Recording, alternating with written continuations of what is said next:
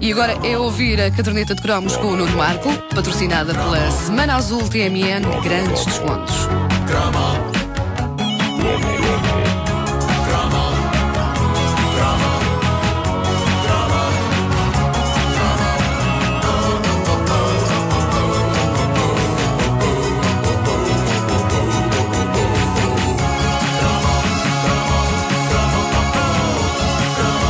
Esta edição vai ser feita em Entrecampos, no Marco. É, vai, vai, vai. E precisávamos de um megafone também. Ah, podes usar isso? Isto assim funciona. Funciona, diz Irmãs Lolitas e José Lito. Percebe-se? Percebe-se o que eu digo? Sim, sim, sim, diz, diz. Que querem dizer? Irmãs Lolitas e José Lito. Irmãos Lolita e Joselito.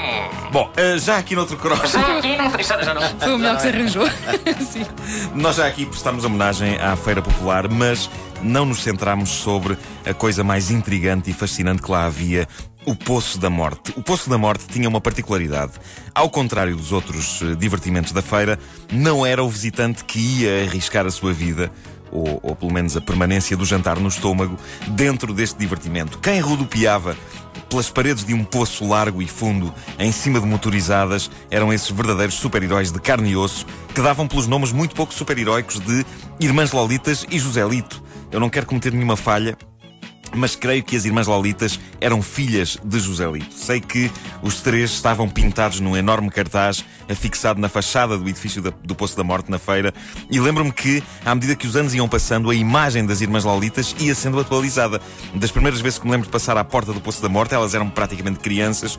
Nos tempos perto do fecho da Feira Popular, já eram duas moças crescidas. Curiosamente, tenho ideia que o Joselito do cartaz se mantinha sempre igual. Sempre.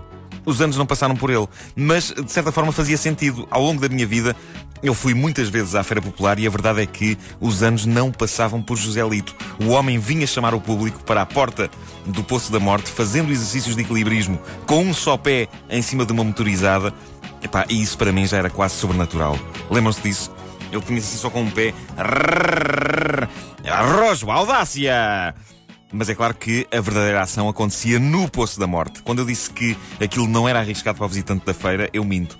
Não é que pudéssemos levar com uma moto em cima ou cair para dentro do poço. Quer dizer, eu penso que essas duas coisas numa era pré-Azai podiam perfeitamente acontecer.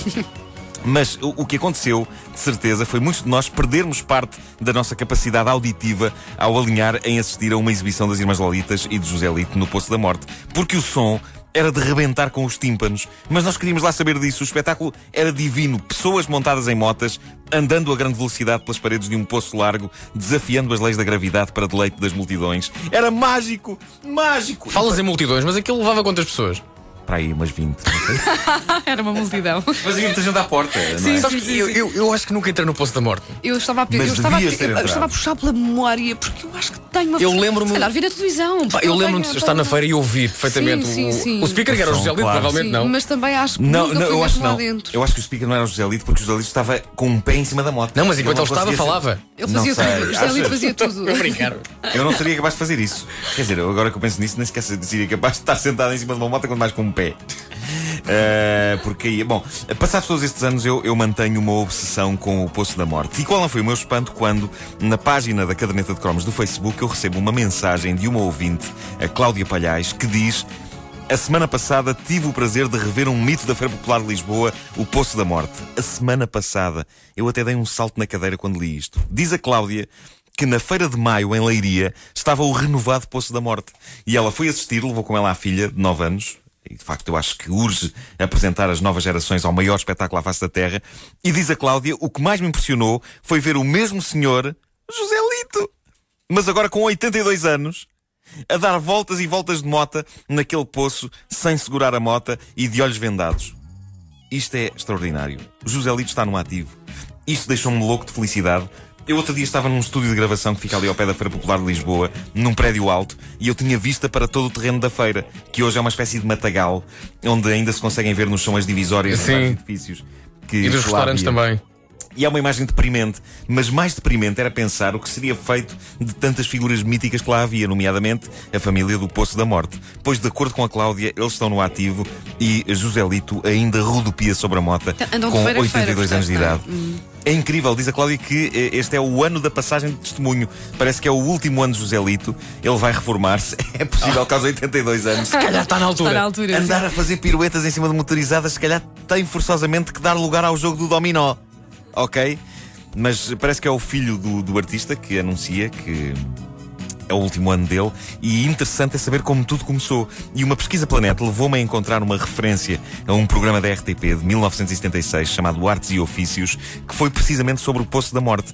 E o programa é citado pelo autor do blog Arquivo Cotidiano. Ele diz que nesse programa da RTP contava-se a história do Poço da Morte, que é fascinante. A família de Joselito e das Irmãs Lolitas era madeirense e, é- e eram. eh, eh, o- e, e havia uns donos de um Poço da Morte que andavam em direção pelo Funchal e que venderam ao pai de Joselito o referido Poço da Morte por 35 contos. E o patriarca da família diz que se deixou convencer depois de beber uns copos a mais, porque inicialmente não estava interessado. E faz um depoimento precioso que, que eu passo a citar e que diz o seguinte: Eu já tive cá um desastre. A mota partiu-se ao meio, foi há quatro anos. Tive um desastre, vim cá parar abaixo, parti a clavícula do lado direito e um braço. Outra vez, estive um mês internado, fraturei o crânio, quase morri. Há três anos, tive outro desastre. Não sei como foi, se foi com os copos, se foi com a mota, não sei como foi, só sei que parti o braço esquerdo em três partes. Pá, isto, isto é evidente que há uma família com superpoderes. Eu acho que eles não são da Madeira. Eles são de Krypton. Descontração. Oh meu Deus. Ora bem, portanto, parti há quatro anos a moto partiu-se ao meio, parti a clavícula, depois caí, quase morri, depois, não sei se estava com os copos, parti o braço esquerdo em três partes. Ah, maravilhoso. Mas o conceito de ir com os copos fazer o, eh, o Poço da Morte é fascinante. Mas se calhar era a única maneira de fazer. Sempre quem enfrascaram ir ao mata-bicho. Não ter medo, exato. Ele fazia aquilo aos oit- aos 82 anos. É, Faz, faz, está a acontecer. Estamos a falar, ele está a fazer. Ele está a neste fazer. momento. Eu tenho três palavras para o Sr. José Lito: plano, poupança, reforma. Já A caderneta de cromos é patrocinada pela Semana Azul TMN. Grandes descontos.